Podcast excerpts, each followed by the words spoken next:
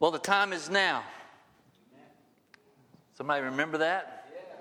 And what's the rest of it? Because people matter. Now, some remember our capital campaign where we raised funds for things that that expansion covered and, and uh, some improvements in our parking and everything. The time is now because people matter. Now, I want to confess to you, that's not original with us. We just used it. Now, I don't remember anybody saying the specific words, but that theme is all through the Bible when you think about it. The, the idea of time, the idea of urgency. There's a passage in Romans, I just love the King James Version. It says, It is now high time to awake out of sleep. Don't you like that? Now, the other translators, that's like, I really like that. It's now high time, kind of like now, right?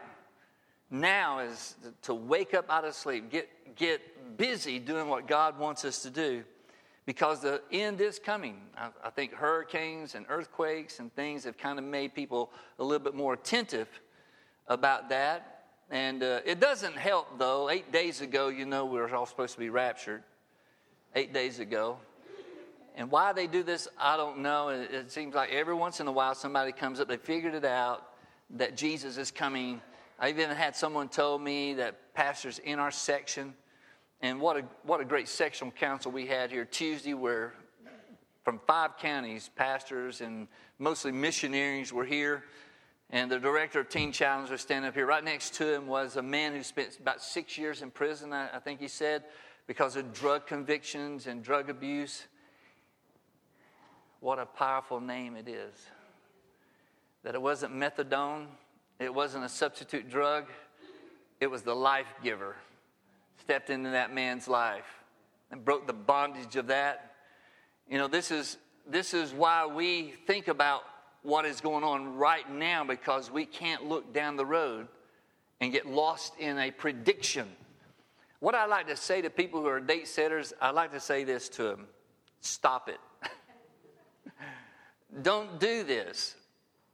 This distracts us from what we need to be about. Don't, don't keep doing this. How about just doing something for the kingdom of God today?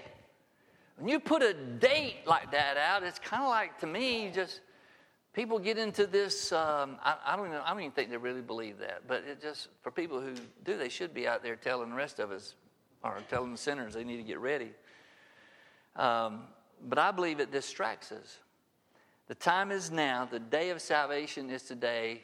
Today is the only day you can decide anything with you and the Lord. You can't, you can't do anything but today. We can repent today, we can confess today, we can cry out to God today, we can say, Lord, I want your purpose in my life. I want you to renew me, restore me, do something, heal me. As Lauren gave in that word, wherever you're at right now, this is a time to call out to God. Is right now, not to put it off, not to wait. And we're going to start with a couple places in the Bible. I want you to get ready. We're going to go to Matthew 9 and John chapter 4. Today's the only day we have. It's the day of salvation. It's the day that we forsake our plans for His plans. It's the day we surrender ourselves to His purpose and, and His wisdom and His great work in calling us to be about His work. The time is now. Time for what? But we're going to get there. Scripture identifies the world that we live in as a vast harvest field. Scripture shows that humanity, the metaphor of a vast harvest field that God wants workers to step into. In both instances in Scripture, Jesus is the one uttering those words. Matthew 9 is the place, so is John 4. We're going to go to John 4. I love the Gospel of John. Can't read it enough. Every time I, in the beginning, was the word. Every time I hear those words, it just pulls me in because I get to let Apostle John tell me again the things about Jesus. But it gets to chapter 4, one of the great stories. By the way, this is the only gospel writer that records this account. Love this story. if there's anything that should break down ethnic prejudice in our minds is watch how Jesus responded to people like this Samaritan woman.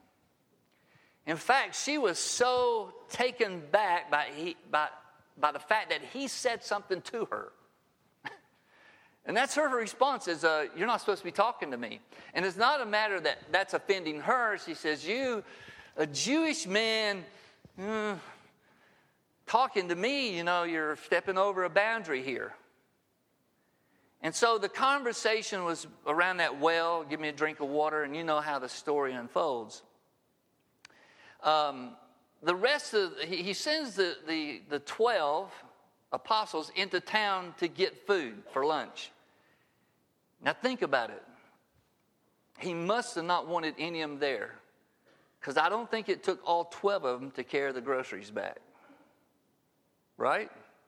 Now, here's my logical thinking. And when I read something like this, I say, well, why did all of them go? Because it was his intention to get them out of the way.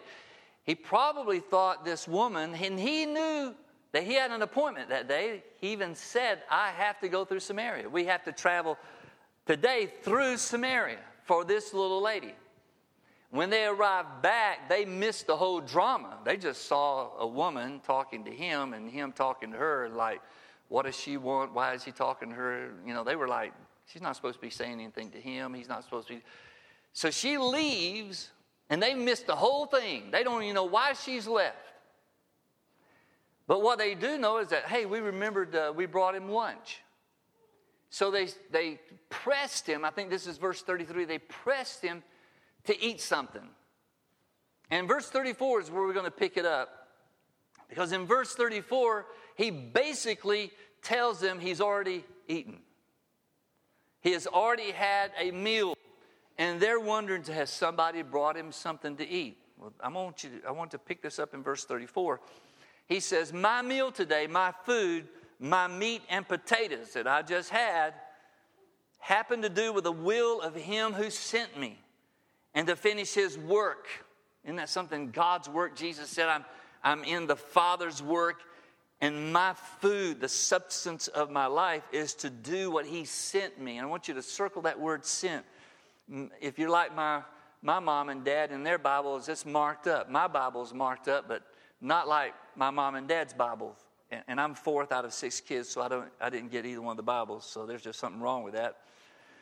But I want you to circle the word sent. He who sent me don't you have a saying, it's still four months until harvest? He brings this idea of harvest into the conversation. I tell you, open your eyes and look on the fields. Now, what is he saying when he says, look on the fields? He says, look at people. The work that the Father sent me to do has to do with people. It's all about people. And he's pressing this image in their mind. He says, Don't say, or you, you've been saying four months. He said, I tell you, open your eyes, look on the fields, they are ripe for harvest. The people are ready. This is what he's saying. Even now, the one who reaps draws a wage and harvests a crop for eternal life. This is about salvation, so that the sower and the reaper may be glad together. Thus, the saying, one sows and another reaps, is true. Now, here's this word again I sent you.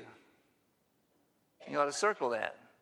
I sent you. This is not, I'm going to send you. I sent you to reap what you've not worked for. Others have done the hard work, and you have reaped the benefits of their labor. He's really referencing this little lady that just left the scene. There's something about this word send that should command our interest. I want you to keep that in mind as we go to Matthew 9, because you're going to see this word pop up again in Matthew 9. This is Matthew's summary of a, a great time of ministry. Jesus preached. This is kind of like a revival report. They had all kind of uh, powerful results, and Matthew's kind of like just giving us this. This is a great report. This is in verse 35 of Matthew 9. This is toward the end of the chapter. And Matthew says Jesus went through all the cities, villages, teaching in their synagogues, preaching the gospel of the kingdom, healing every sickness and every disease among the people. But the praise report stops right there. Because Jesus is not just clapping about the results, is he? He sees something beyond the healings, beyond the people responding to his message. He sees a multitude of people that he deems, in fact, this thing, he was moved with compassion. It's kind of like his insides. That, that word talks about your insides are moved. Internally, he was moved with, com, with pity and compassion because he said they were weary and scattered. They were, they, were, they were heavy. There was a heaviness in their life, and they were scattered. And then he uses this analogy because he saw them as sheep without a shepherd, without direction. He saw them as people who did not know the way they should go, did not know how to survive. This is what Lauren was saying. There's, we just try, they were just trying to survive the day. But they didn't have direction. They didn't have anyone showing them what, what they could get out of life, what they could get from God.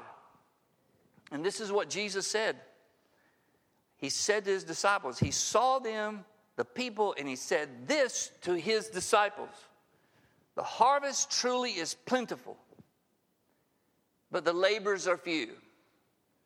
Therefore, pray the Lord of the harvest to send out laborers into his harvest.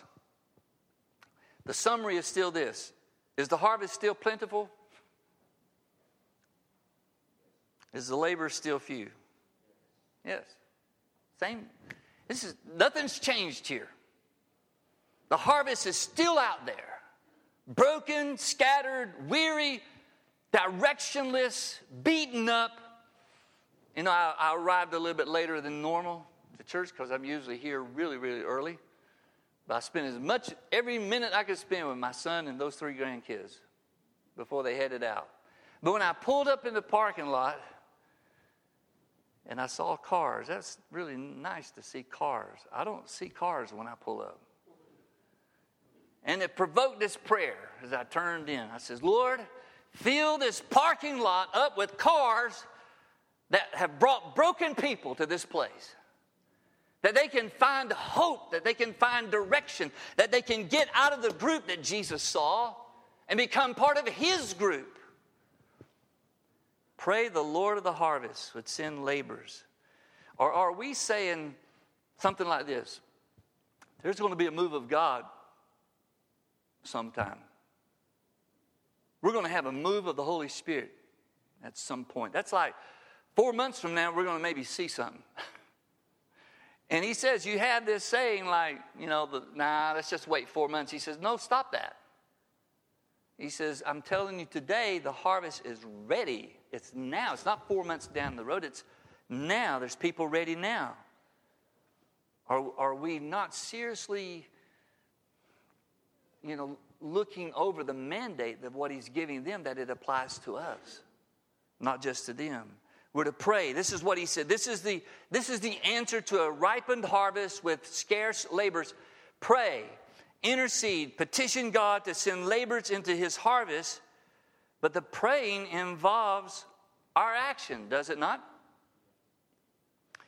I'm telling you what he did not tell him pray that God will send someone besides you. Lord, send some, send them. Before we go too far with this word sin, there it is again. Pray that the Lord would send labors. But this word is intensive. It's amazing when you look at the original word, it's ekbalo. It's the same word if you picked up something and just threw it. I just see God wanted to grab certain segments of his church and just throw them into the harvest field. This is not the usual word for sin. This is a word about intensively, Lord, thrust. Thrust with a mighty force because the harvest matters to God. People matter to God. We didn't come up with that. It matters to God. Remember when Jesus said, I will build my church? Here's another word for you ecclesia. Ecclesia, that's when he said, I will build my church. He said, I will build my ecclesia. You know what it means? It's called out ones. Very good, Bill. You can teach the Greek lesson next week. Ek is the word for out. Klesia comes from the verb kaleo. That might ring a bell with some people, meaning to call. And he was saying, I will build my called out ones. In other words, he calls us to himself first, and then he sends us. He calls people to salvation, but it's just not to be trophies on a mantle somewhere. He calls us into His work and that we identify with His heart, His passion, and then He sends us out into this harvest field. Aren't you glad He didn't say, I will build my ecclesia, my called out ones, and the church's gates will withstand the assault of Hades? Because that's a reversal of pattern, isn't it? the gates of hell will not stop the church, meaning the church is on the offensive, not defensive. God has not called us to be foxhole Christians, to hunker down, get a good supply of about a year of food. I, I even see TV ministries advertising a year supply of food. And I want to say to them, stop it. Just stop it, will you? God has not called us to hunker down, He's called us to get out there. Can you see that we've come up with a different mentality? Not a risk taking people to go into regions that the enemy has occupied and, and preach the kingdom of God, but we're going to survive. We're going to be on a survival course. We're going to be, I guess they've got words for people like that. It's got a year supply food. If you have that, just don't tell me you have that. I can understand. I tell my brother, if that happens, I'm coming to your house because he's got to have two years of green beans canned. I've never seen that many green beans. I'm coming to your house. We can live off your green beans. Let me take you to another place John chapter 20. Quick, quick trip over to John 20. This is after Jesus has been raised from the dead. And listen, he's, he's called us out of darkness into his light. He's called us out of death, sin and death, into his freedom. He's called us out of fear into this glorious confidence that it is well with my soul. We can sing those words not just because it's a great song, it's a truth that He's freed me. I, I never get used to just saying, Jesus, my Lord and Savior, without the reality of, of Him doing that and being that. Those are not titles, those are functions. And we shouldn't get too far from the reality of that, that He's called us to Himself, to belong to Him, and not to ourselves.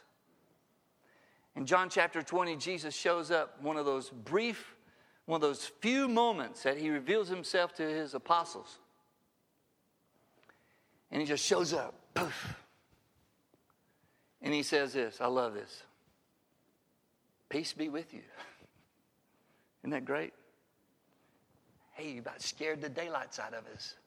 You do the poof, you're there like, ah. But he says, Peace be with you. What does he say next? As the Father has sent me, so send I you. There's another word for sin. It's a different word.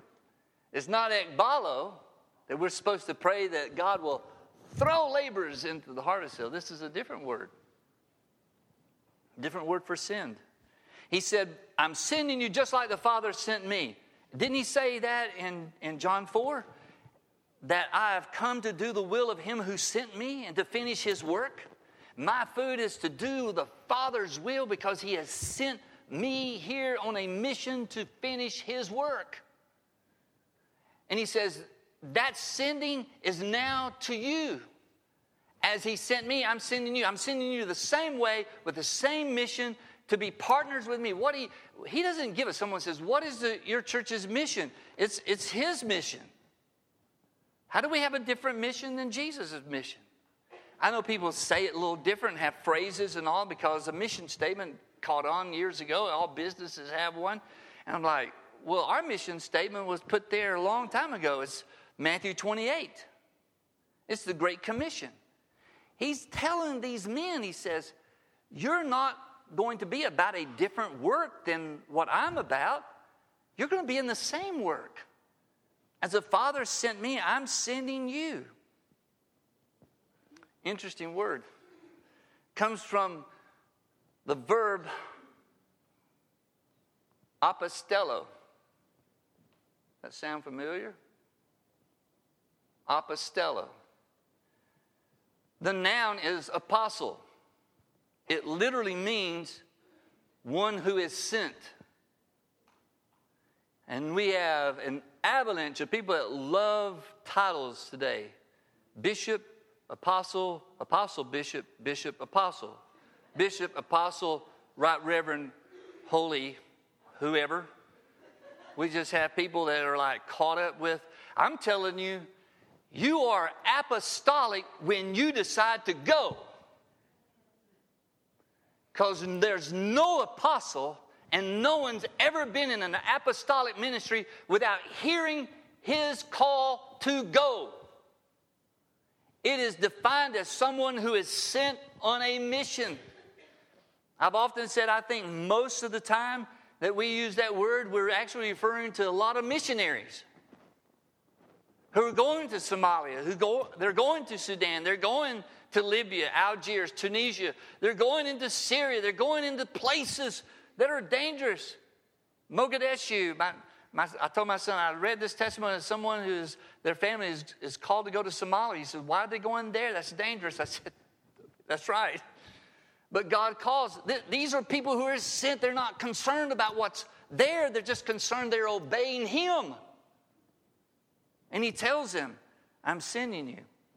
There's two sermons I listen to every now and then. I don't listen to them often because I feel like when I'm listening to them, I'm, I feel like the, uh, you know, the, the old wrestling, you know, television programs, not, not the stuff today, but the old ones where they pick them up and body slam them, pick them up and body slam them. I, I feel like that I've just been body slammed when I listen to Paris Reidhead's 10 shekels in a shirt. I just, and I know how he finishes with the missionaries, the Moravian missionaries. I, I've heard it so many times. I know every word of that sermon, and I know how he's going to finish, and it still breaks me. 10 shekels and a shirt. Sermon of the century. Back in 1960 sometime, I think. And a more recent one, back in 2012, Dick Brogden. It's a missions summit. Where was that at? Fort Worth. And I, I've lost count how many times I've listened to it. But in a, in a part of this sermon that I have, I have what I was going to read to you of what he says. I think we've got it where you can hear him say this.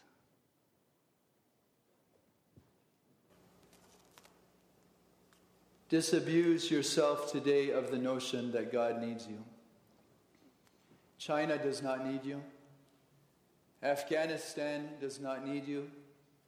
Libya needs you not. The Middle East, the Orient, the islands of the sea, Somali pirates, Thai Buddhists, Saudi princes, European atheists, they don't need you. They don't need your smallness. They don't need your weakness. They don't need your baggage. They don't need your sin. You need Cairo more than Cairo needs you. You need Syria. You need Mauritania. You need Turkey. You need Myanmar. You need Indonesia. You need Spain to reveal your smallness, to break you, to cast you in fragments upon the mighty rock. You were not providentially brought to the summit because you are needed. We don't need you. The nations don't need you. Jesus doesn't need you. He doesn't need your words. He doesn't need your deeds. He doesn't need your ideas. He doesn't need your puny security measures. He doesn't need your strategy. He doesn't need your individual preference about where you should go. He certainly doesn't need your ridiculous strength or undisciplined spirit. We are not needed, but we are invited. The God of glory invites us. The Lord of all peoples instructs us to preach the gospel among all the ethne, and his surprising condition of invitation is surrender. Now, it's kind of hard as you're listening to that to think that they're having this to encourage college students spend a year on the mission field. I love seeing some of the expression on these students' face like, did we come to the right summit? this guy's just beating us up. We're not needed. I guess we'll just all get up and walk out. No, they didn't all get up and walk out. At the end of that, practically everybody got up and walked down to surrender themselves to the purpose of God. And just think how ridiculous the idea is of saying in any setting, God needs anything, anyone. That would make him lack, would it not? The word need. And yet, those great words, but we are invited. God allows us and invites us to have a part in His stuff. It's amazing. He could do all of this without us. But He's purposefully said, I want you to be in the harvest field. I want you there. I want you praying.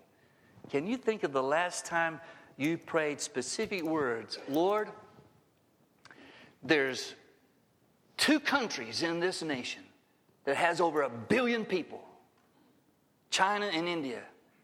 Would you send laborers there? Because every one of those faces are people created in the image of God. There's no person born that is not created in the image of God who has this innate, think about it, there's an innate desire in people of someone or something greater than themselves. Even in the most primitive of cultures, whether they worship the tree or the crocodile in the Nile, as some did, and, and sacrifice infants. They, they, they, thought of something that was bigger than them that would take the curses off their life, and if they were sick, maybe they had to do something because the God somewhere was mad at them. There's this innate hunger in people's lives to know the purpose of life. And that's the harvest. That's the harvest he's talking about. Do you think that he still wants us to pray about this? That this kind of like is not just for first century church, this is kind of like for us? Well, are we? Do we have a sense of urgency seeing our broken culture and our tweets and our Facebook posts and anything that's a response really needs to be looked through the lens of what does God want? What does God want for our marriage? What does God want for our family? What does God want for someone in substance abuse? What, what does God want for someone who is in a, a confusion about their gender? What does God want for them? He wants them to know Him. He wants them to discover the real meaning and purpose in life. And it's not about living on this plane, it's about living in this plane in a relationship with Him. And it keeps these passages in play for us. The last part of Mark go into all the world and preach the gospel to all creation. Whoever believes and is baptized will be saved, whoever does not believe will be condemned. It doesn't say be concerned about who receives or who rejects. He says, just do it. Matthew 28 18, Jesus said, All authority in heaven and earth has been given to me. Therefore, go and make disciples of all nations, baptizing them in the name of the Father, the Son, the Holy Spirit, teaching them to observe or obey everything I've commanded you, and surely I am with you always to the very end of the age. You know, what is typical when someone is calling somebody? What's a typical phrase? If you want some, if you're calling someone to yourself, what, what's about the only word you'll say? Hey, come here. You got to get their attention, but he says, hey, come here. I love it when kids get hear those words, come here. oh. It's a typical word used for come. What about when you want to send someone? What's the typical word? Go.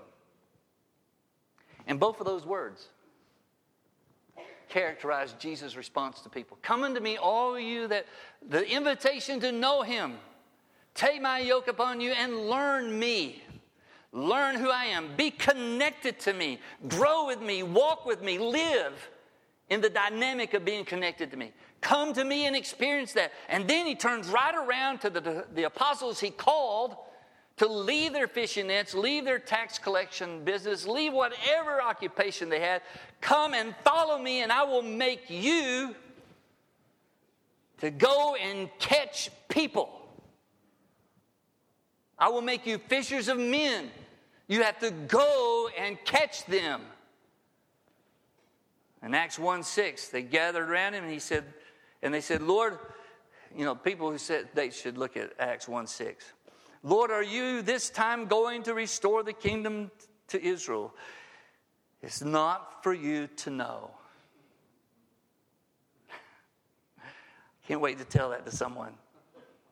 It's not for you to know the times or dates the Father has set by His authority, but you will receive power after the Holy Spirit has come upon you.